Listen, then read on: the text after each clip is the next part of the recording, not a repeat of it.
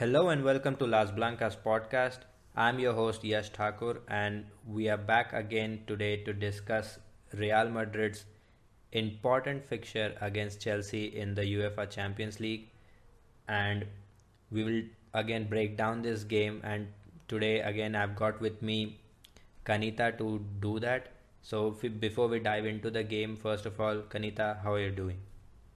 So, mean, I am doing normal, I guess. I am uh, again annoyed, but what's new with this uh, team? So, yeah. Yeah, those were the general feelings immediately after the game. We are recording this pod slightly later because uh, the game ended at a pretty late time for me, so it wasn't feasible then. But since the game finished and uh, ha- having rewatched it now, the frustrations remain the same because it was uh, a very poor game. But before we get into the game and break it down, uh, both halves and look at the tactics of both the teams. Let's first talk about how important this game and the the run that this game begins uh, is for us because coming into this fixture had Chelsea just needed a win to secure their position into the uh, knockout rounds. And Real Madrid had to get some sort of a positive result to be like to have some sort of confidence going into the final two games because uh, we we currently uh, sit third in the table. And had we lost this game, then the game against PSG would probably become like a do or die uh, game, assuming like this is uh, all based on the assumption that we beat Vllaznia uh, again in in the in the reverse tie. But uh, since we like this game needed us to get we needed to get a point from this game at least and if if we are looking at just the result in in an isolation in a, in a vacuum i think the result suits us well. We avoided defeat. We managed to get a draw. Uh, and i mean that is what we were after. Like uh, uh, coming into the game i wasn't really as positive to be honest. I did not think that we would be able to uh, produce some sort of a very good performance and beat the Chelsea side. Like Chelsea has a lot of uh, firepower in their attack, and they have a lot of very very talented attackers who who can cause problems to any defense. And our defense has not been great. A plus in the previous games uh, leading up to this, we haven't really looked as good on the ball either. Like we aren't uh, creating as many opportunities. We we have been experimenting a bit with our lineups like uh, that has been a constant theme but we have been experimenting now with the formation we have been toying with the idea of back three that worked really well but then we scrap uh, that then we like scrapped it and we brought it back again so like there has been some changes and some experimentation going on there as well uh, but yeah i mean I, I personally wasn't as as optimistic going into the game. I definitely thought that this is a this is a lost cause. Anything we get from here is a bonus, and like the game against PSG is going to be the one decisive uh, game probably that we'll need we'll definitely need to win in. But now getting a draw here like changes the situation changes the situation a little bit. We can now uh, go into the PSG game. And if we like manage to get away with with a win that's that's the best case scenario. But even if we draw then that comes down to Chelsea uh, and PSG game in in the future. And if if Chelsea manage to beat them then we could probably make it through by getting a win against Vllaznia so these this is the current situation of the group. So that is why this game was so important. And the re- another reason this was very important is because uh, we have been speaking about this in the previous pods as well. The the the run of the three games now from here from this point on is Chelsea, Atletico Madrid, and PSG. Like this is uh, probably a season defining uh, run for us because we can't lose anymore. Like we are not going to probably win the league, but uh, in order to be finishing uh, competing for those top two spots uh, we cannot afford to lose to uh, Atletico Madrid. We have to manage to get a positive result there because Levante and Atletico Madrid both are like creeping up and and are right around the periphery.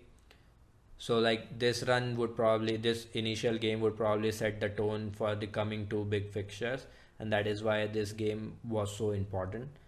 So with that out of the way, let's let's uh, dive into the actual game and how it panned out and what what decisions were made, what worked and what did not work.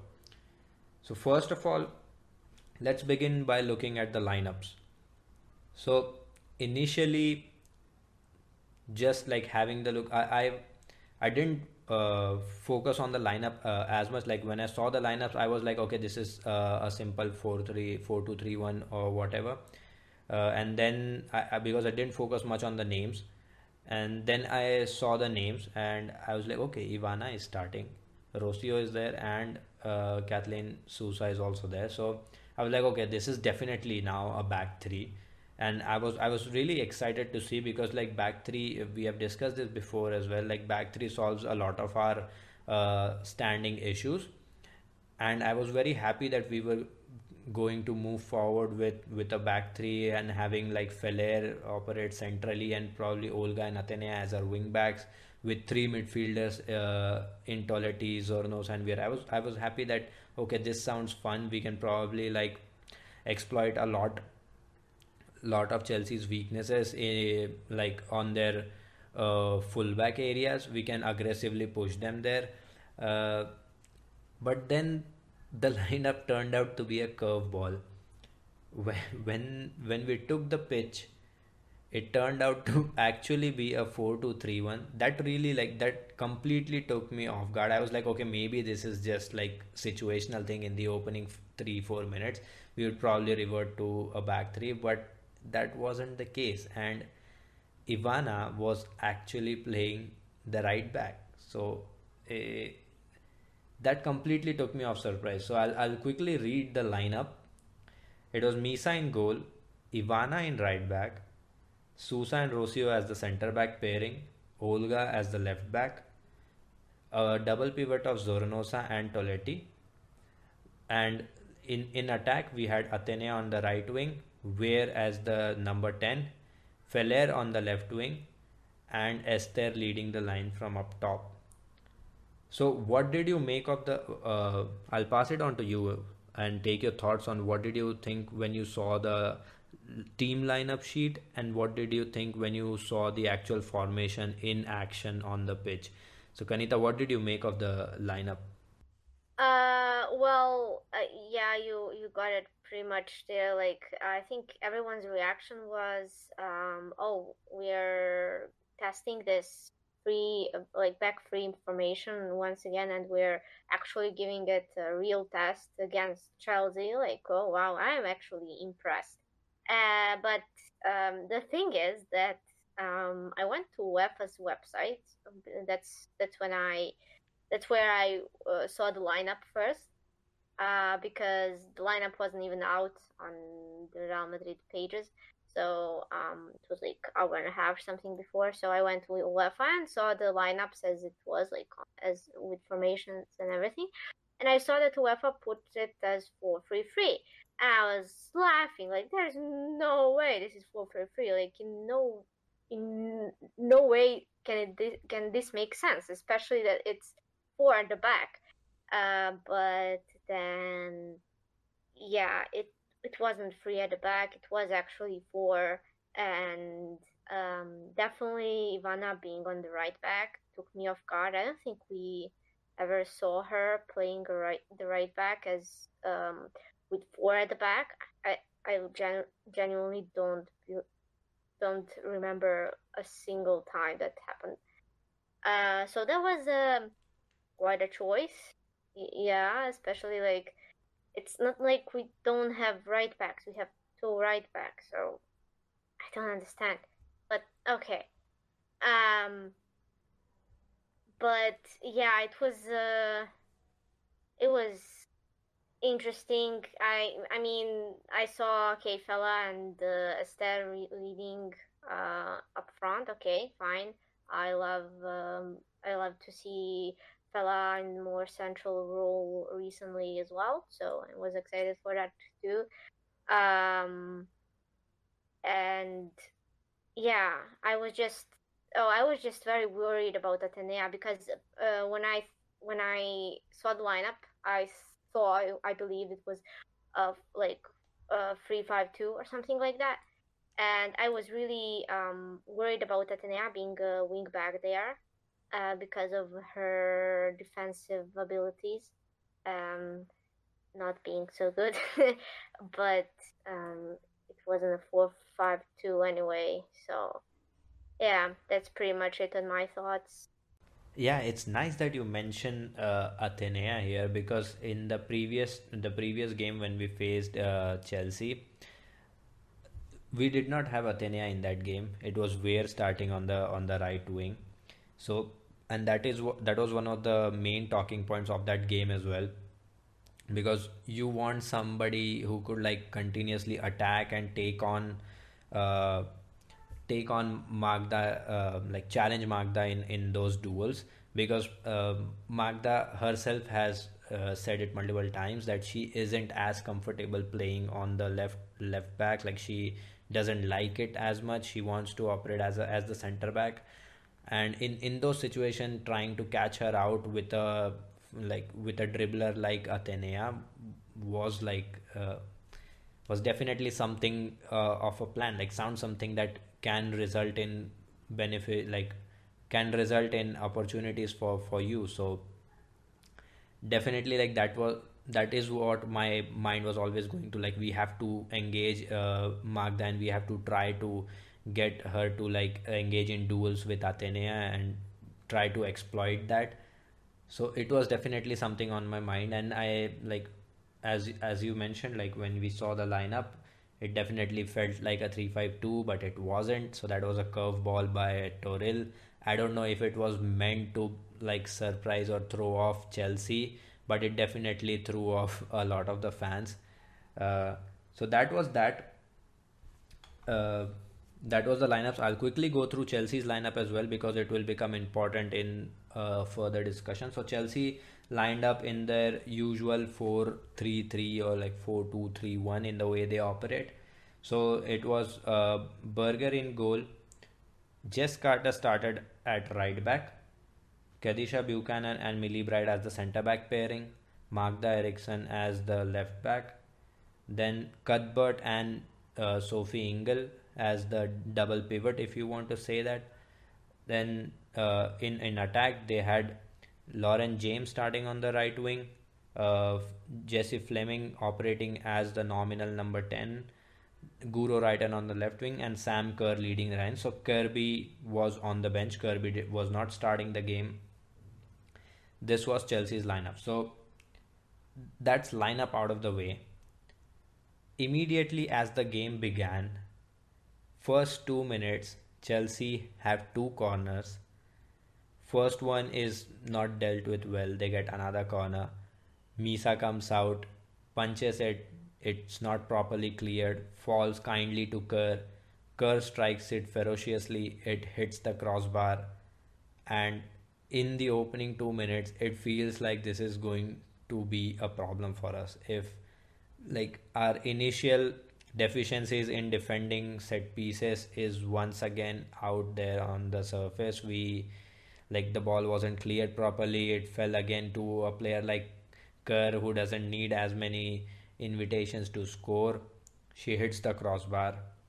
2 minutes in Toril is on the sideline shaking his head which clearly means that it hasn't been according to plan. And definitely like nobody is coming out to a game uh, planning that yeah we'll probably concede a shot that will hit the crossbar in the opening 2 minutes. And that that if that had gone in who knows? Maybe the entire momentum of the game would have shifted. The game would have been a different story from or different story altogether from that point on. But luckily fortunately for us it hits the crossbar goes over.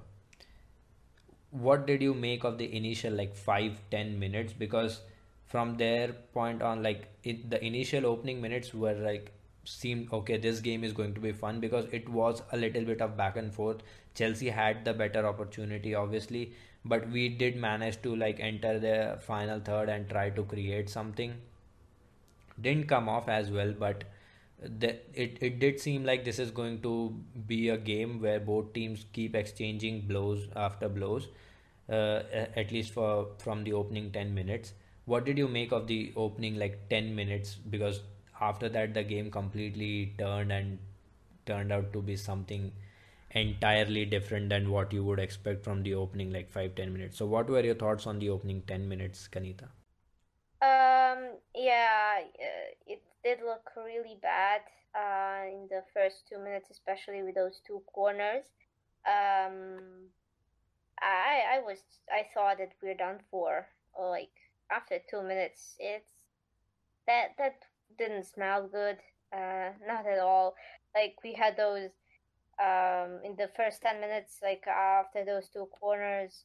Uh, there was another uh, there was another chance by Kerr. Um, it was like her, um, her like trying to shoot it in or like between a shot and a side pass, like from a dead angle. So you don't really know if she actually intended to shoot it. So, uh, and basically there was a, a slight miscommunication because Ivana went for a tackle to uh, get the ball out of there, but uh, Misa was like right in front of her, so they just kind of collided. But in that moment, it was called offside, so that chance wouldn't have counted anyway. But um, that that chance kind of did something to my heart as well, uh, especially that commun- miscommunication moment.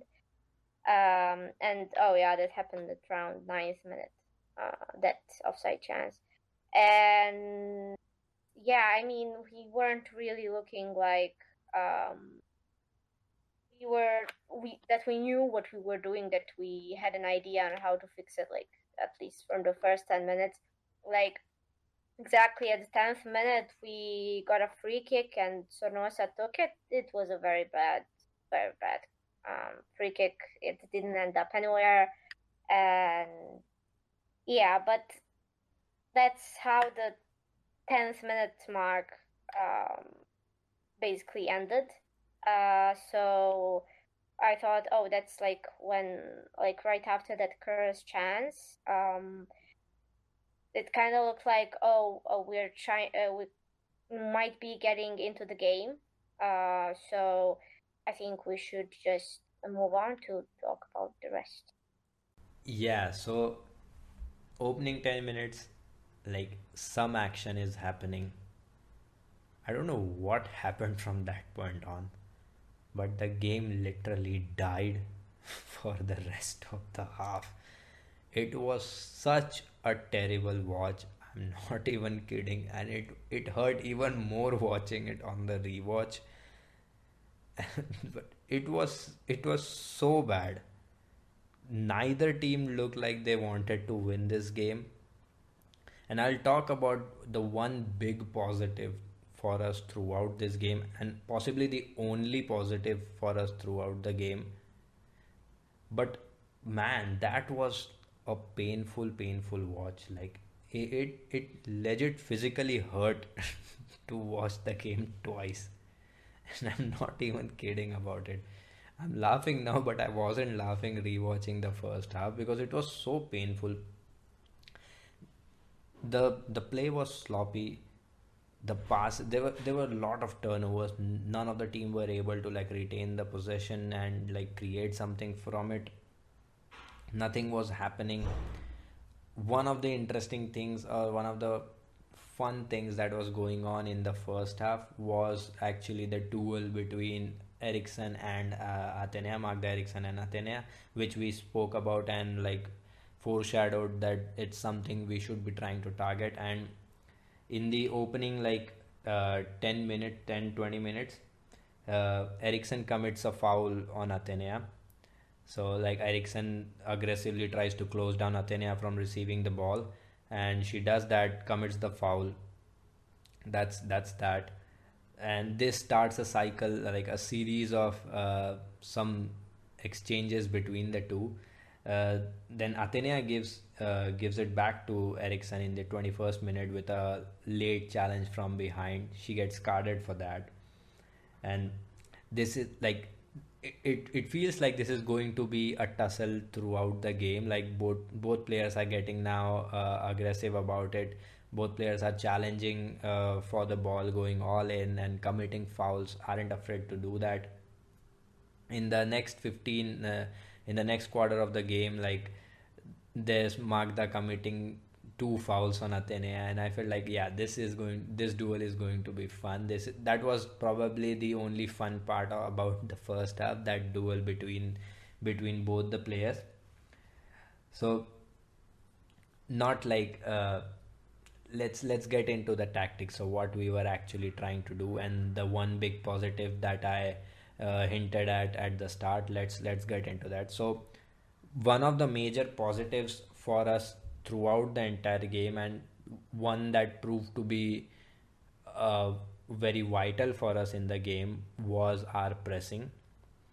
So we were we were lined up in a 4-2-3-1 and that is how we were trying to uh, largely defend as well uh, against the ball. When chelsea were trying to build from the back we know that chelsea like to use this sort of a back three shape because they have three uh, center backs in their back four so they like to use that like uh, the right the right sided center back uh, which is Buchanan tries to like shift towards split wide and shift towards the right uh, touch line. Then there's Bright who is operating a bit centrally and Magda drops drops in tucks into uh, operating as a left sided center back.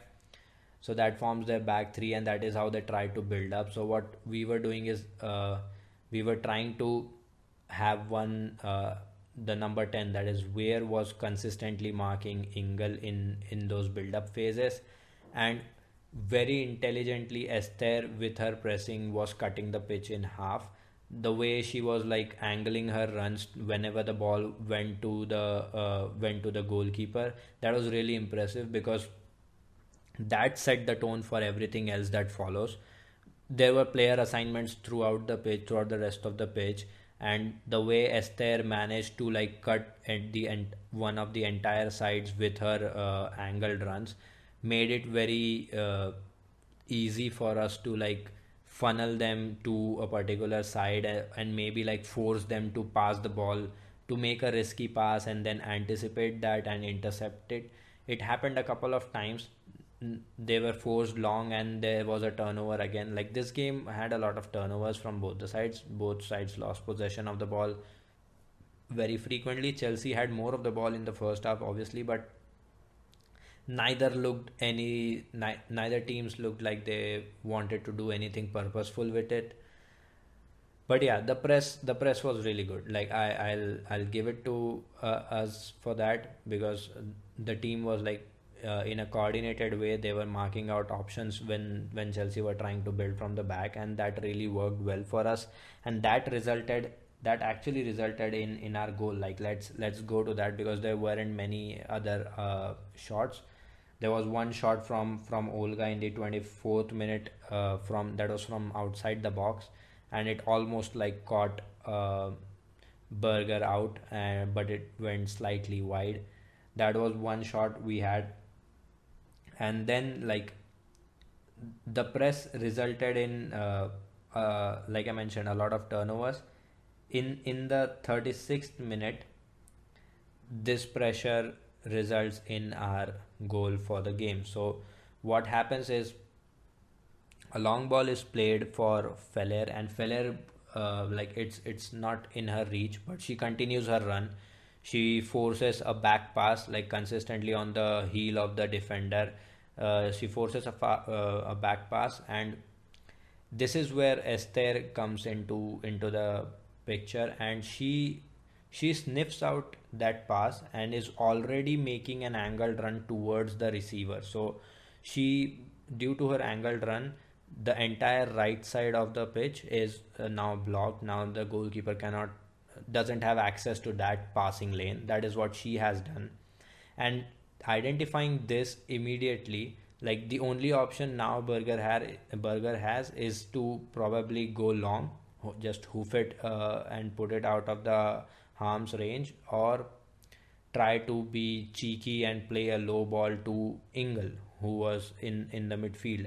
And uh, here Weir was doing the double assignment, like she was marking out Bright, who was the immediate shot option, and while keeping access to uh, to Sophie Ingle. But as soon as uh, she saw the ball like being released by uh, she identified, she anticipated the pass going to uh, and she quickly left off her assignment from Bright and intercepted the pass, and it was an open goal for her to shoot from there on. Yeah, there was work to be done. Like she kept her calm, uh, she was composed and put it away, and that is how we got in our uh, our, our only goal of the game and that all resulted from some very smart pressing by Esther and great anticipation from Weir.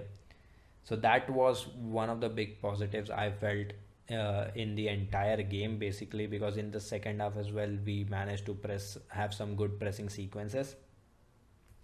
But that for me was the highlight. Like we we were able to create opportunities. We were not just able to uh, cause turnovers, but we were also able to create goal scoring opportunities from it causing turnover in dangerous like causing high turnovers in dangerous areas which then allow us to quickly catch the opponent uh, off guard and off shape and that is what resulted in the goal. So uh, that that really worked well. I felt one thing that worked well in the entire half for either of the teams was the press and that that really showed. And I'll, I'll hand it over to you now to take your thoughts on on the goal and anything leading up to that because I think like Sam Kerr had a shot for Chelsea that that hit the upright this time. So like Chelsea hit the post uh, once and the crossbar once, so they could have probably been ahead, but that's all like what what ifs, and we'll not get into what ifs. But Kanita, what did you think of the goal and like everything leading up to the point of the goal in the first half? Um, yeah, so I just quickly want to mention that around 13th minutes and to like the next five minutes, we tried a lot of uh, random crosses inside. It was first Esther, then Olga, then Atenea doing some crosses inside the box, but in reality, no one was really positioned well enough or it really made sense for those crosses to happen. So again, some crosses that uh, didn't serve any purpose. Um, but yeah, that's like the first quarter of the match. Um, well, yeah, basically, and yeah, I mean that Kerr's uh, post uh, was from Zornoza's mispass. Uh, like it was uh, a fatal error, which could have been fatal, obviously. Um, just so stupid because uh, Zornoza just made a random uh, pass, like back pass, and it was um, too weak, and uh, I, I didn't really know who she in- intended it for. So yeah, basically that whole action came from a grave error, and yeah, that happened like five minutes before our goal. Uh, so that definitely could have changed the whole course of action and yeah about the goal i mean the whole the whole goal like from the beginning so it started actually from Rocio's pass from the back line. Uh, she tried to get it to uh, tried to get it to Feller who was on the left wing at the time and Carter was there like she um Feller didn't manage to get the ball so she was running after Carter. Uh, she was um pressing on her, trying to get the ball, and she was like so in sort of a panic. So she had to move it back to Berger, and like just like you said, um, Esther's pressing came uh, into play there. Like she came running to Berger from the right side, like just then as Carter passed back to um, to her. So I mean uh, that was like both sided pressing and Berger just didn't have any time to think, right? Um, so it was uh, it was something that we saw uh, happening a couple of times this season, and I think it was too um, underappreciated. Um, you know, so uh, and we are like it's very good in these interceptions, especially from the rivals' backline, uh, because I mean, if we remember that um, goal uh, against Athletic Bilbao, I think that's the prime example.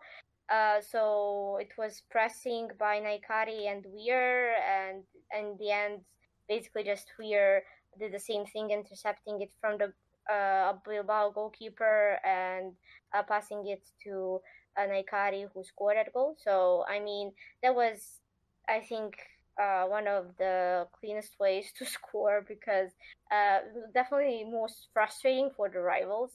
But I mean, uh, it's a double plus to you know have the goal and frustrate your rivals. So um, I really like when this happens because I love um, I love how this team like when they press when they are uh, in the mood to really press on the rival and then when they're um, succeeding it like we commented that we didn't really succeed in pressing on Barcelona and we know what happened.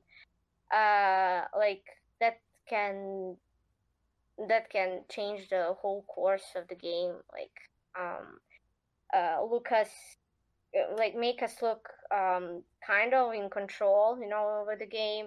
Because well uh, when I was watching it the first time I thought well, we weren't really in control, obviously. We didn't really have the ball, right? We were playing mostly off the ball, uh, but it didn't really look like we didn't know what we were doing. You know, it looked controlled off the ball, like we um, kind of knew what we were doing. So uh, that pressing is definitely good to see. That it's really good to see that it's back um, because I haven't really been able to see it in the past few weeks. And yeah, I think that's it. Yeah, so from that point on, from from our from the point we scored our goal, again the half was filled with a lot of uh, sloppy, a lot of sloppy, sloppy in the sense like players weren't like misplacing passes, but there was a lot of turnovers, like pointless turnovers uh, at this point. It wasn't just meaningless, directionless passes, but none of the teams were like able to consistently win the second balls or like go for the second balls and stuff. So it was it was a painful watch that is what i'll say again because it it really was like i did not have fun watching that first half at all and we'll talk about the second half and how that went. Uh, but yeah, I mean, the first half did not produce a lot of shots on either end, and it wasn't like there was some intriguing tactical battle going on. Yes, there were elements uh, that were really good, especially with our pressing that that we have mentioned uh, as well. Another thing that I would probably highlight okay let's let's get into the second half and then i'll i'll add this bit. So this this probably does it for for the first half i think. Uh, do you have anything else to add kanita or like do we move on to the second half? Yeah i mean there wasn't much to say about the next nine minutes or something it was pretty um chill to be honest i think. Um I mean, yeah, we had kind of uh, sort of a um, promising, uh, a promising uh, corner in 40th minute, uh, but for some reason, Weir, I think Weir was the one who took it. Um, she basically um, managed to get the ball really, really close to the goal, and everyone was positioned there anyway. But it, and it was a very hard catch for Berger as well. Uh, so in just like that little um just like quick moment. I thought maybe maybe just maybe but no nothing happened from the corner. But yeah basically that's it for the first half. Okay so that's first half out of the way. Let's begin the second half. And uh, So as as we were talking about how terrible the first half was, and how the reason I mentioned the Athenea, uh, Athenea and Magda duel was because Magda had committed three fouls on Athenea in that first half. So she was running the risk. She was walking a tightrope for receiving that card, and Athenea was like, Athenea was had slightly upper hand in that because we know Athenea is explosive. We know Athenea has got the skills to beat any probably probably any defender in the world in a one v one situation. So she was uh, Magda was walking a tightrope there, having committed three fouls and not being booked. And the way Chelsea were operating in possession wasn't wasn't good at all. Like it wasn't uh, it wasn't replicating the team that was on the pitch, the quality of the players that were on the pitch. They weren't able to replicate that in any sort of sequences of theirs. So Chelsea make a change. Chelsea make two changes uh, as soon as uh, right before the second half, and on comes Kirby and on comes Niamh Charles. They replace Jessie Fleming and Magda Eriksson. So Niamh Charles slots in at left back, and now Kirby is the number 10 uh, is operating as a number 10 in place of Fleming and we know Kirby is extremely like she's a very skilled player on the ball. She's technically excellent. She has brilliant vision on the ball. Like she she can play those incisive passes and she has a good synergy with uh, Sam Kerr.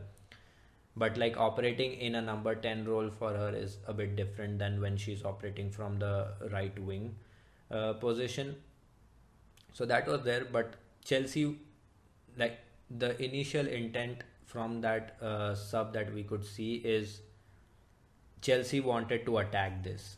Like Chelsea were disappointed with their performance and they have made two attacking changes. Now Niamh Charles is somebody who also likes to join the attack a lot and also likes to make those sort of attacking movements a lot so there was that like there was clear intention to put, put us on the back foot and try to get a goal in maybe in the opening 15 20 minutes of the second half and in, in the 49th minute kirby uh, causes a turnover there plays the ball like uh, Sam Kerr picks up the ball, but then like Kirby is making the run in behind, but Kerr uh, misses out on the final ball, and that moves move just dies away. But you could see how uh, that Kirby and Kerr duo could have probably hurt us and could have probably co- caused us a lot of problems.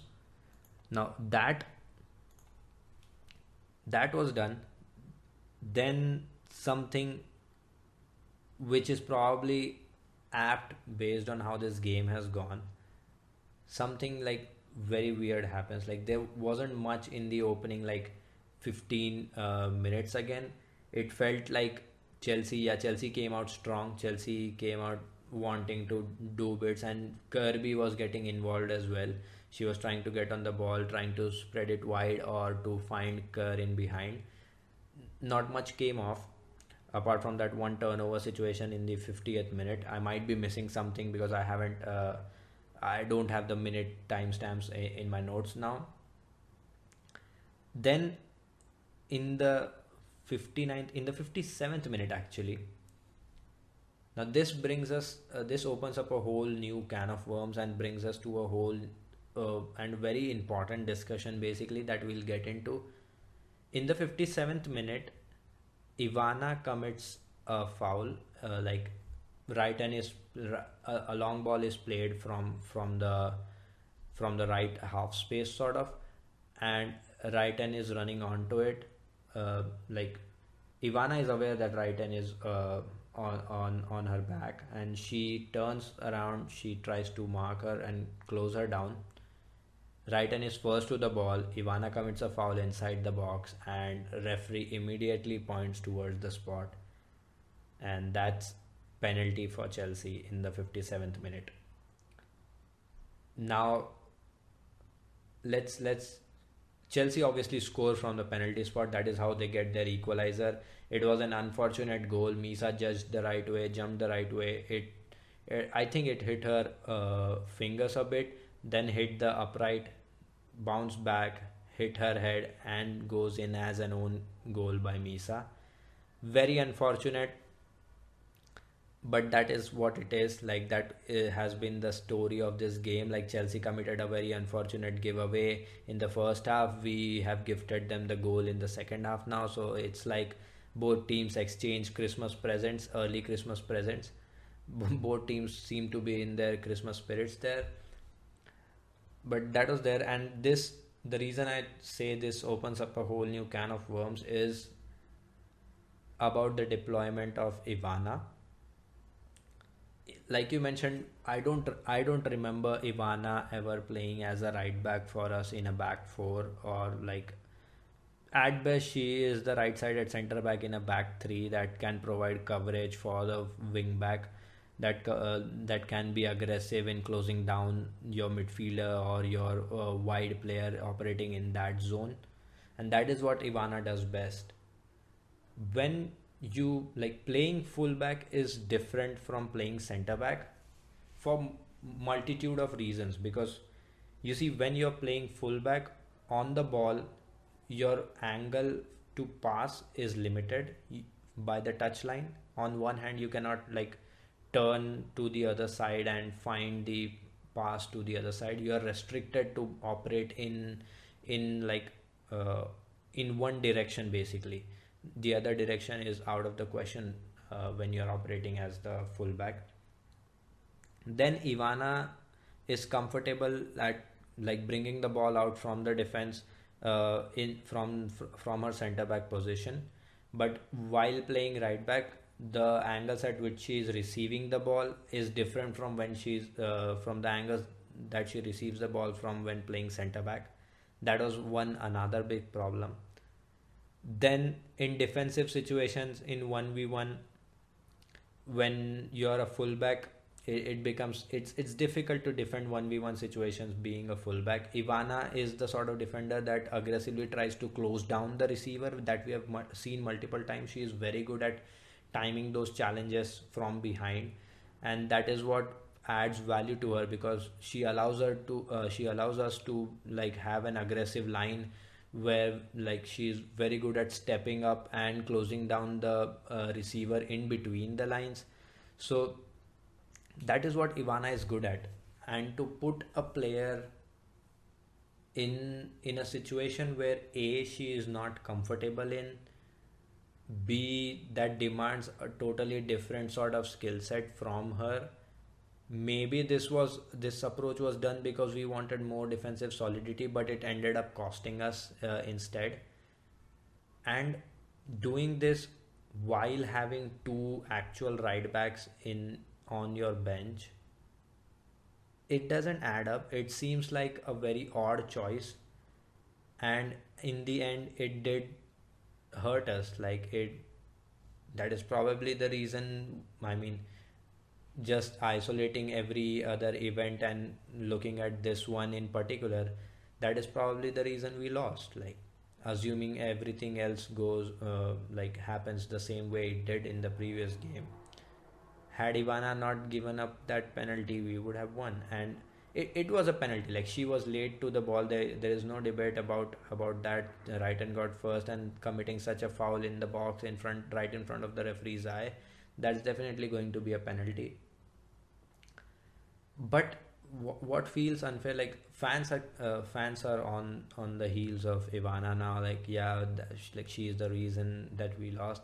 And yes that is that is uh, right. Like you're right to criticize that but we did not help her situation by putting her in in this sort of uncomfortable surrounding that she isn't familiar with and requires a different skill set to operate in. I don't know. I i did not like that choice from the start. I was intrigued to see how it goes and what our idea was but the idea wasn't as much like uh, it did not help us a lot in possession because Athenea had to like drop deep to pick up the ball like uh, because carrying the ball from that wide area is again different from carrying the ball from uh, operating as a center back because you have the chance to like go either way when when you are uh, operating from the central zones. But when you're operating as the fullback that's not the case. And we did not really help Ivana one bit by doing that, and that is what uh, really stinks for me. Uh, I think like when you put your own players in situations that where they cannot maximize their uh, particular strengths and skill sets, I think you're doing them a disservice and you're not trying to optimize your own squad, and that is not ideal. I'll pass it on to you quickly and take your thoughts about uh, the first opening like 15 minutes, the goal, and the uh, choice of playing Ivana as, as the right back. So, what did you make of all that? Um, okay, so yeah, I'll, I'll just uh, say some things that happened uh, before the penalty, and I have also some other things to say uh, for uh, about the penalty aside from the Ivana thing. But yeah, basically, uh, yeah, there wasn't much happening in the first five minutes anyway. But um, like in the around at around like 50th to 52nd minute, we get like three set pieces in a row. Um, and funny thing about those set pieces is that they were um, all three of them were done pretty quickly. Like um, the setup of the um, of the play was taking more time, hence it took like two minutes. But the set pieces themselves took like I don't know four seconds maximum, which was kind of annoying. The nothing special came out of them. I mean, first we got a free kick. Um, Athenea was fouled like uh, near the goal line. Um, right between the box and the corner. So that that's where the free kick was. We took it and then two corners in a row, and we could have gotten another corner because I think that Bright was the one who touched it last. But never mind, we didn't get the third corner in a row. No big deal. It's not like we would do anything from it. And funny thing is that during this game, the corners that we took which I forgot how many we had. Um, none of them. I remember being short corners, which this team has been practicing lately, and we've seen that they're um, you know they're improving on them and even scored from uh, quite a few of the corners like that, especially for uh, against Villarreal, if I'm not mistaken. Like two of them two of the goals were from the short corners. And yeah so basically every corner we took was a long corner so and nothing happened from them just kind of a blind shooting and yeah um yeah and i mean uh, there was one thing that was quite discussed in the um, in the fan base uh, which i noticed and it's it happened in 40 uh, fourth minute. So basically, it's like one of the most typical things about Esther. Basically, she gets the ball in the uh, final quarter, and she's right outside of the box, and she has Feller pretty much open on her left side. She's uh, just inside the box, and she doesn't release the ball um like she intends to shoot from there even though i think she had these two people right in front of her um so basically she's forced back to to go back and she makes a foul there uh like few steps uh back from the box. And she gets really frustrated about it. Uh, so I mean that's typical Esther, right? Um, but yeah, it was discussed a lot in the fan base, and it's it also kind of um kind of connects to the penalty as well, uh, because so this is a little bit in detail with the exact times uh, timestamps uh, around the penalty. So I noted it since 56 26. So basically, that's when um, we were like pretty much pushed back into our own half. Uh, and um, Buchanan uh, and like uh, they were like at the cent- uh, halfway line, and Buchanan was right there at the centers, and basically she's being pressed by Esther, and but with that pressing, she makes a pass to Lauren James, and that ball never reaches Lauren because Olga makes a tackle. Uh, and it's a brilliant tackle. She recovers the ball, and Feller is positioned right there to take it. Uh, then Feller just um, sees Esther there, uh, passes to her, and uh, she she has to turn around, and she does turn around and starts running together with Feller, who was like right there supporting her on the left of Esther. And uh, so they may they run like a few meters, and that's where that stops. Uh, so basically, I don't remember who, uh, but someone pushes the ball away from Esther, and Ingle, uh, Ingle gets it. Uh, so okay, so that's when I will stop. Uh, so this whole thing with Buchanan being pressed by Esther was 56-26, and Ingle getting the ball was 56-34, which was eight seconds later, which happened really fast. And right then and there, Ingle, uh, Ingle makes that long pass to um, to Reiten. So that was like 10 seconds after we had the ball, uh, basically. uh, not even actually 10 seconds, it was less, but um, it's just wild how quick all that happened. Um, I I don't know. it, it, just came out of nowhere. Um, uh, like that from that Tolka's recovery, I thought, oh, okay, we're going to counterattack, and then um, uh, Esther, um, Esther probably didn't anticipate that they would come at her that fast because it was uh, almost instant. Like they ran like three, four meters maximum before uh, Esther lost the ball, and yeah, I, I don't know. There was just a lot of a lot happening around the penalty. Like even uh, after um, after the foul was made and the the the ref blew the uh, blew the whistle for the penalty, it was just a whole mess around the box because Weir came to Misa and uh, uh, seeing Cuthbert took the ball to take the penalty and she like Cuthbert probably saw that uh that because um Weir must have known something about Cuthbert, you know, she played in the English league anyway, so um and then they were like debating about it for like 10 15 seconds and then Cuthbert gives the ball to uh, uh, in that exact moment.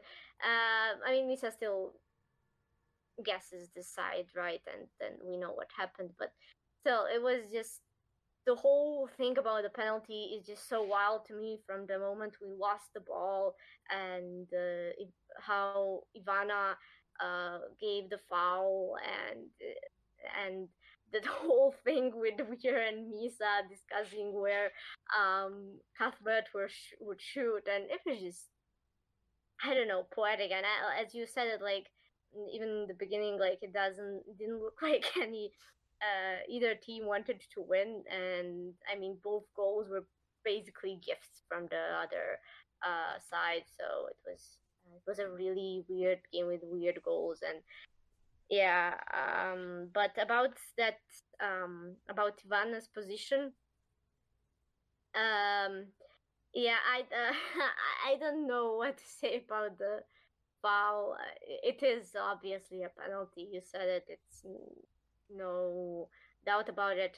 And the the thing is about her being on the right back um, like defensively um, I think that then and there, um, I think that she like she she's obviously used to being the center back, and she's great at tackles. I think she's our best, well, definitely our best center back when it comes to tackles, and she's extremely fast in those and usually very clean. Uh, but I think there was some sort of pressure knowing she's the last one on the right side that was supposed to cover right and, and yeah, I don't think she's used to it. I mean, she can't be used to it, obviously. She never played like that. And yeah, it just, I don't know. I I I deemed uh like Ivana had a pretty decent game. Uh, she did pretty well, and then that foul happened. Uh, defensively, I'm I'm I'm talking about defensive things, but later on, um, when you go uh, further into the second half, we'll I'll just mention some offensive things um about Ivana. Uh, but yeah, I think that's pretty much it. Yeah, so you mentioned it uh, rightly that Ivana on a whole did not have a bad game. Yes, that one mistake was probably the defining factor. I mean, bad game in terms of when you add context to it that it's a center back who is actually playing at right back and coming up against probably one of the most informed wide players uh, in, the world right now in Guro Reiten who who can hurt you in so many ways uh, with her incisive passing, with her excellent vision, and with her ability to like carry the ball as well. So it was obviously going to be a difficult task, and we put her in that spot, which wasn't. I, I personally don't agree with that. But let's let's move on and let's uh, quickly go through what else happened in in the second half. So following this goal, we make our first sub we bring out Esther uh, for Svava, and that results in Olga pushing higher up on the left wing, Svava operating as the left back, and Feller then obviously is now the central presence uh, there. So uh, the thing about Esther that that you mentioned, I like we have had this discussion on the pod before as well. That one of the complaints that we have uh, normally had about Esther is the fact that uh, the release time on on her passes is sometimes off and that can be really frustrating because she is the sort of player that likes to go on the ball likes to move towards the ball take the ball and do bits with with it like turn and carry and hold off uh, challenges. Like that can be really valuable in in a multitude of situations. Like when teams are trying to uh, press you it, it can help you get out of pressure uh, she can possibly provide an outlet uh, like that sort of relief outlet where she can like release pressure for us in those situations. But yeah sometimes she tries to overdo it when she could like pass and then create better opportunities. She tries to just hold it a little while longer and that opportunity window to play that sort of ball which could have resulted in a better uh, chance just goes away. And uh, that can be frustrating yes obviously it can be very frustrating. But that's the package that comes with Esther I guess. Like that is the complete deal of Esther like if you want uh, her good parts you have to bear with the bad parts as well. And she does add value. Like we have consistently mentioned on the pod that uh, Esther does bring value uh, to the team. And that is why like she she is there but yeah there are frustrations that come with her play as well and that is understandable i think. So that is that. Uh, then we make a sub. Uh, from that sub i think that did not change much in our approach. Like yes now we had a more aggressive uh, left winger in olga who would like take the ball and just carry it beyond the uh, beyond the fullback or like consistently try to take her on and she is now in an advanced position where she can do this on a very frequent basis whenever she receives the ball.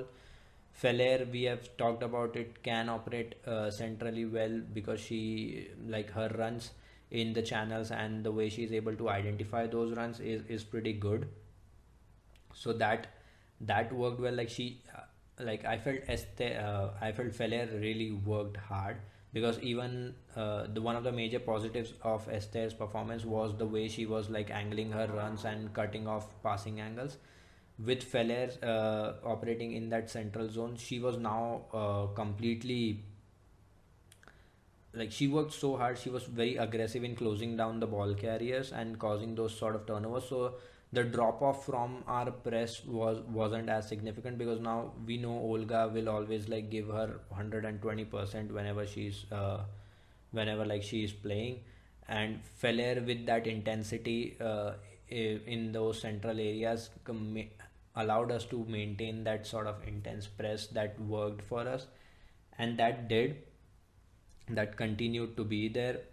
Uh, apart from that i feel like again it wasn't much eventful like uh, until like 70 75 minutes we still weren't able to create any sort of penetration. Like we we we struggle to enter their box from uh, any sort of situation. Like whenever we tried to we entered the final third we weren't able to translate that into a touch in the box or like create some sort of shooting opportunities from inside the box. Most of our shots as well were coming from like they were speculative efforts from from range and did not cause much trouble to them. Then in the 74th minute we bring on Maite uh, like obviously Maite has become a sort of a mainstay, a, a, sort of a go-to uh, sub for us in in this time because like she she offers a lot of value uh, based on whether we want to control the game whether we want to like she she allows us to accelerate and uh, decelerate the games at will and she like uh, I don't know if you have had uh, the chance to look at the numbers. I'll post the uh, I'll post a wish tomorrow about uh, chance creation via like passing and stuff. Uh, and Maite has been doing tremendously. Like Maite is inherently a number ten, so she has that sort of vision uh, about her where she can like play pick those passes out uh, very well and she's very composed and the weight on the ball uh, from her is really good. So Maite came on in the 74th minute and from that point on she managed to like create two shots till the till the end of the game. So you know like when you bring on Maite there is this sort of baseline performance that you always get with her where she's able to help you escape opposition pressure like build build up through it. She's operating in this sort of free role uh, like so that that allows her to like consistently get on the ball. She uses the ball a lot and tries to create this uh, tries to create a sense of uh, you know uh, brings a composure in whenever you are uh, in possession and that that adds a lot of value when closing out games and when trying to like push forward for another goal. So so Maite came on in in the 74th minute for Zornoza. And immediately like after she came on those five uh, minutes it seemed like uh, real madrid were definitely going to push and get a winner here because in the 79th minute olga takes a shot from like just outside the uh, edge of the box. It's not a great shot like it's it's just going in probably and uh, Ann-Katrin Berger is uh, up for it and saves it. And immediately after that like in in a minute or two in, in the 80th minute olga takes another shot this time from that is possibly our only shot from inside the box if i'm not mistaken that is probably our only like meaningful effort from inside the box and it, it uh, results from a turnover in the in the midfield like Cuthbert is dis- dispossessed after a, of like a sort of half clearance from Millie Bright via her head uh, a sort of half-headed clearance, and Cuthbert turns over possession, and then Olga slides in, uh, and Olga takes a great shot. It it looks like it would go in, but Ann-Katrin Berger does really well, produces a, an excellent save there, and that was probably our best chance of the of the second half. We had like three or four shots in the second half. We overall we just uh, managed to create like eight shooting opportunities, and it, it wasn't uh, it wasn't our best game, but that opportunity was was good, and it also it just resulted from a high turnover uh, sort of dispossession inside their uh, inside the opposition defensive third. So that was that. Uh, I'll I'll hand it over to you, Kanita, now uh, to just sort of if whatever notes you have until this Olga shot in the 80th minute. If you want to add anything, if you have some any sort of tactical bits that you want to highlight that probably I, I missed out on mm, after the subs if, if there was something that changed that you noticed now is the time to uh, add it all Um, yeah, okay. So, uh, well, first of all, I want to um, I want to add on what I was talking about, like uh, around the penalty, uh, about Ivana's uh, offensive role. Uh, basically, I was thinking, why not put Lucia in, uh, you know, our actual right back? Uh, and and I was thinking that before the penalty happened, uh, I obviously didn't know what would happen, but uh, later on, after the penalty, like it's just not about defensive things here at all. Like I noticed that it wasn't really going well offensively with Ivana on the right back. Uh, but uh, when I rewatched it, I noticed that there were uh, actually three notes I took um, on her offensive role that happened after the penalty. And so basically, in the 70th minute, um, I won't recap the whole action, but basically, uh, she gets the ball around the last third, and she she decides to cross it into the box. However, there is absolutely no one there. I think there was Weir just outside of the box, and like three Chelsea defenders. Um, so I don't know what was that. Um, just a random cross, I guess. Um, then, uh, then just a second. Oh yeah, then five minutes later, seventy fifth minute, I noticed that. Um, okay, so Ivana trying to uh, work with Athenea on the right, uh, kind of weird, because in this instance, she actually she actually gave it too wide to Athenea, and it ended up uh, out as a throw in for Chelsea. And it just, you know, missed Athenea because Athenea was about to run, make a run. Uh, she didn't start yet, uh, but Ivana made it just too wide and just just behind her. And uh, Athenea was uh, annoyed, like, oh, maybe she thought she um, started too early or something. But yeah, and um, not long after, she actually um, she has sort of a reverse situation uh, because um, she she was she was right on the line, like almost at the line on the right back, and she tries tried to pass to Athenea, and Athenea expected it uh, around I don't know who was there at the time, um, but around the Chelsea's defender, uh, Athenea went around to the right side, to the right wing, and uh, she expected it there. She expected it to go wide, but uh, Ivana did the opposite and went uh, through the center. Uh, so basically, Athenea uh, made the whole circle around the Chelsea's player uh, and obviously didn't get the ball in time. So that that's normal, right? Mm, Ivana is not the right back, uh, and when when when she gets an assist, it's usually a long pass, like through the like through half of the uh, pitch or something like that. Uh, her long passes are really good but this is not it. This is not how you use Ivana's passing skills.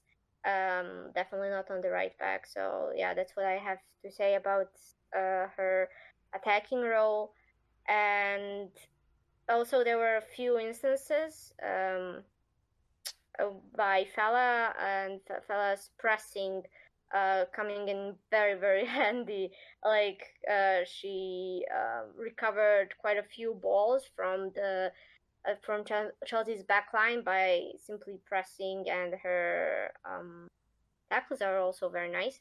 Uh, she fouled once She fouled Buchanan once, and she got pretty frustrated about it. But it was um, shortly after the uh, penalty, so I think both sides were a bit um, frustrated because you know Chelsea wanted another goal, and we were frustrated because we gave the penalty, and you know same old, same old. But yeah, I mean, Feller's recoveries were really good, and her pressing was very evident. Um, so yeah, I about that Olga's chance. I actually uh, loved how she broke through the defense. Like she set herself free from there and uh, found herself like one on one with Berger, and that was that was really nice. Like she took a shot and she fell right after. Like she gave it her all in that, and Berger made that brilliant save and just um and yeah I, yeah i'm i'm also pretty sure that that was our only inbox um, uh, attempt uh, because i haven't really thought about it but when you said it yeah i actually don't remember any other attempts from inside the box so yeah good point. and another thing like not really from the game um, but at 78th minute there was um, the scoreboard, uh, I saw passes completed. And so, yeah, that was at 78th minute, and it said uh, 176 versus 334 passes completed. So basically, Chelsea completed um, almost uh, double the passes as we did, which is not weird because, um, uh, yeah, because we really didn't have the uh, the ball in possession that much, and it, but when I think about it, like just half of what Chelsea had is kind it's kind of weird to me because at some point it looked like we couldn't connect like five passes in a row. Uh, so that was interesting. And in the at the end of the game, I saw the statistics that said uh, we had a 68% uh, pass accuracy, which is really bad. So yeah, I just wanted to add that little thing there. And yeah, that's it. Yeah, so I went on and I checked the shot map for the game, and yes, that definitely was our only attempt from inside the box. Another shot that uh, Maite took that was blocked, but like that's not a shot on goal, so that was our only like meaningful attempt from inside the box. And basically, we did not have a lot of attempts. We only took like eight shots and yeah our passing accuracy was really terrible. Uh, we weren't able to like have good passing sequences. I mean the game overall was very bad. Like both teams ha- had a lot of turnovers as like we have mentioned and that was that. Uh, then from that point on uh, after that olga shot in the like in the closing minutes uh, it seemed like chelsea almost get it uh, in the bin there Guro plays a peach of a pass in the 89th minute, like complete the the curl on the ball, the weight, the timing of it. It's just perfect, and she just produced a similar pass uh, this weekend from from the wide uh, position where the ball just perfectly curves into the path of the runner and it, it it turned out to be a goal in the week on the weekend but this time around uh, Misa produced a brilliant save. Like I don't know if she meant it or whatever but that save probably was is the reason the game ended uh, ended in a draw. That was a very very good ball from uh, Guro and Kerr latched onto it but her shot was saved as I mentioned. So that was that uh, in the 89th minute that that that is probably like the second half if you want to define it in a way it's probably a game where like the two goalkeepers produced moments that kept their team their respective teams in in in the game. And there weren't many such moments where they were tested uh, throughout the throughout the game. So that was that. Then in the 90th minute uh, now this is very odd. Now this is something that we have been discussing pod after pod about how you have a very informed striker on the bench uh, about whom you can like whom you can bring on who would offer you a different dimension in attack and blah blah blah. But in the 90th minute, Nahikari comes on for Naomi Feller. Like, I don't know what sort of signal this is, but this surely can't be signs of the manager trusting you because even when you're in form, you are not being given any sort of significant minutes to make an impact. That definitely doesn't go well with the players as well, I think. And I don't know. It's it's we keep rehashing this, we keep repeating this that yes, Nahikari deserves to get more minutes here based on merit because she has shown with on her with her time on the pitch that she is capable of like changing game. She is a, capable of offering something different than we than what we get from Esther, than what we get from Feller even because Feller is not naturally a sort of central striker. She can operate in in the front too she can operate from those wide areas and come uh, operate as a narrow wide forward. Uh, per se but Nahikari is an actual number 9 like that is what you signed her for. And and when now she like last last season you could make a case yeah Nahikari has been given opportunities but she hasn't been able to make anything of those. This season she has made something of those like something something meaningful of those. She has changed games. She has scored goals. And she's in a good touch. She has looked sharp on the pitch.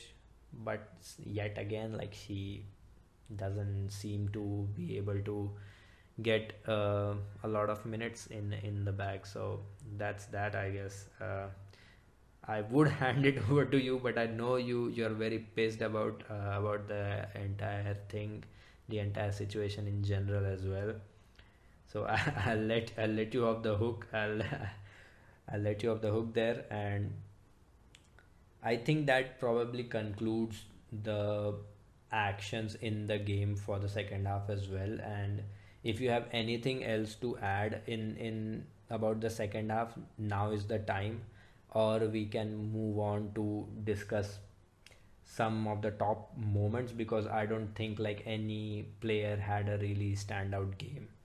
So now is the chance. Do you have anything else to add from your notes about the second half? Yeah, I mean, yeah, there's just one little thing uh, in 90th minute, like uh, probably a few seconds after Nahikari comes on, we have a um, Chelsea throw in, and uh, so they put it inside, and Ivana uh, tackles it. Um, she makes that tackle back, uh, and it was it. It ended up as a really fast ball, and Chelsea Chelsea would correct.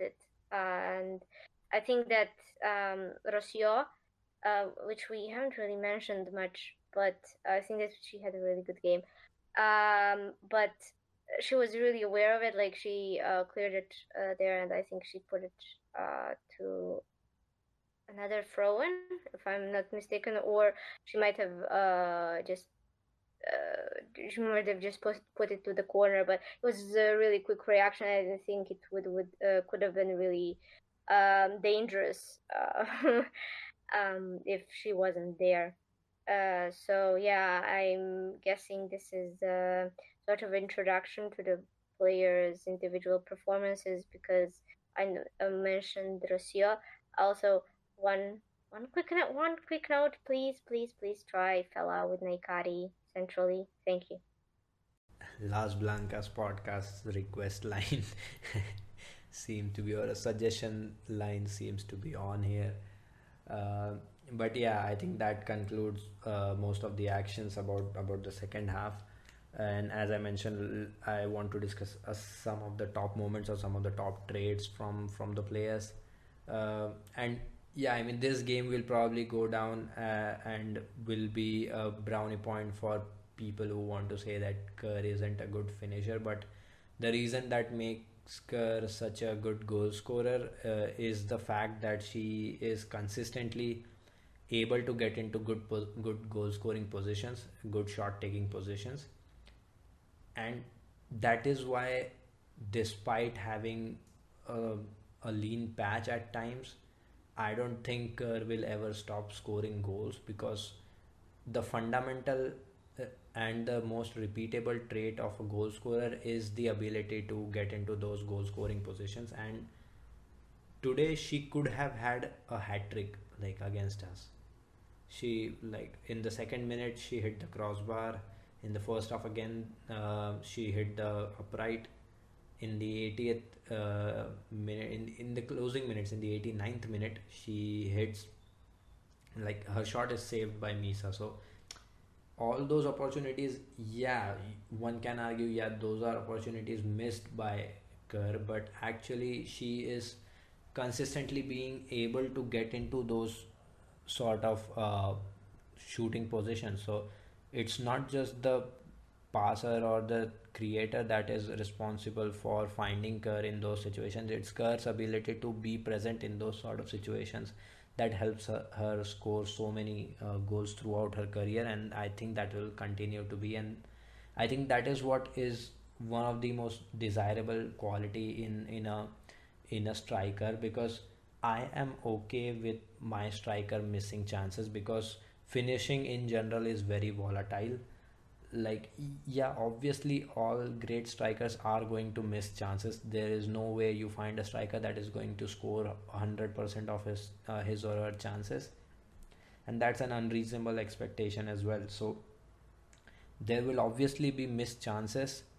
There will obviously be like some very easy chances missed but if the striker is able to get into those or generate those chances on a frequent basis on a consistent basis then eventually they'll score. Like eventually those will turn into goals. And that is how the game works. I mean yeah when you miss them and you lose the game you're the one to blame. But uh, it comes down to what is actually in in control and what is actually a repeatable skill moving forward. And i think that is what makes Sam Kerr so valuable. So I think that that is one thing that I wanted to highlight based on the debate uh, around the game. Then uh, I want to also mention Guro Reiten, who has been absolutely in integral to Chelsea's chance creation mechanisms, and like she is currently probably the most threatening passer of the ball from those wide areas. Like she has a wand of a left foot, she can curl the ball in from set pieces. She can curl the ball in from dead ball situations and from open play as well. She has got this really good weight and time on her ball that she can find and pick out any player from any sort of uh, situation. And so that that is that I think. Uh, another thing is, uh, like you mentioned, the way Olga managed to get past and inside the box for that shot in the 80th minute. I think that is what Olga is very good at. Like she's so direct, she's so uh, aggressive and incisive with her running that she is always trying to threaten. Uh, like she she's always trying to threaten that sort of dangerous uh, areas in the box where if if you like mistime a challenge she's so quick she has that burst of acceleration that she'll manage to get a foul or she'll just run past you and you won't be able to catch her. So like olga on the ball with her carries is just uh, a different prospect. She's a different beast with with her carries. And this season like we have mentioned before as well she has taken she seems to have taken that next step. She is managing to impact games on a consistent basis even though not in terms of goals but she like today as well in in this game i mean she could have had a goal if not for Berger's great save. So that is that is the thing like if you manage to get into those uh, as i mentioned those good areas if you manage to consistently ca- put the ball in those uh, very good areas you'll eventually end up getting goals. So those were i think some of the top moments. And another thing if i want to highlight is, Feller's work rate. She was really really good. Like she was aggressive from the start till the time she was on the pitch. She closed down the ball carriers really really well. And i think that uh, helped us uh, a lot as well. Uh, and will help us in the future because like she her versatility is another thing. Like uh, as you mentioned she she can play wide and uh, come in narrow uh, to operate or she can be paired with a striker like Esther to uh, you know then offer two bodies up front and occupy the back line really well so that is that and uh, I think that concludes most everything for for the game. Do you have anything uh, to add, Kanita, or do we move on? Um, I just wanted to say, like, during the last few matches, we've been um really keeping an eye on our center backs. So uh, I already mentioned Rocio, uh, but Kathellen also had a decent game, and I mean, uh, we already talked about uh, Ivana. That's out of the way, but she wasn't a center back in this game anyway. So um, yeah, I mean our center backs were had a really decent game today. I didn't really notice any mistakes, and especially Rocio, who made quite a few clearances and was very aware of the surroundings, uh, very quick uh, with it too. And um, I feel like she's being overlooked here. Um, Kathellen as well. Um, I don't really remember some big interventions, but I know she was very stable, uh, unlike uh, a few of the last matches, which uh, she has been, you know, making some fatal mistakes like randomly and just um, out of control. But not this game. um, very good change. So yeah, kudos to that to our center backs, and it's good to finally compliment them again. So yeah, that about concludes the action and the top moments from the game.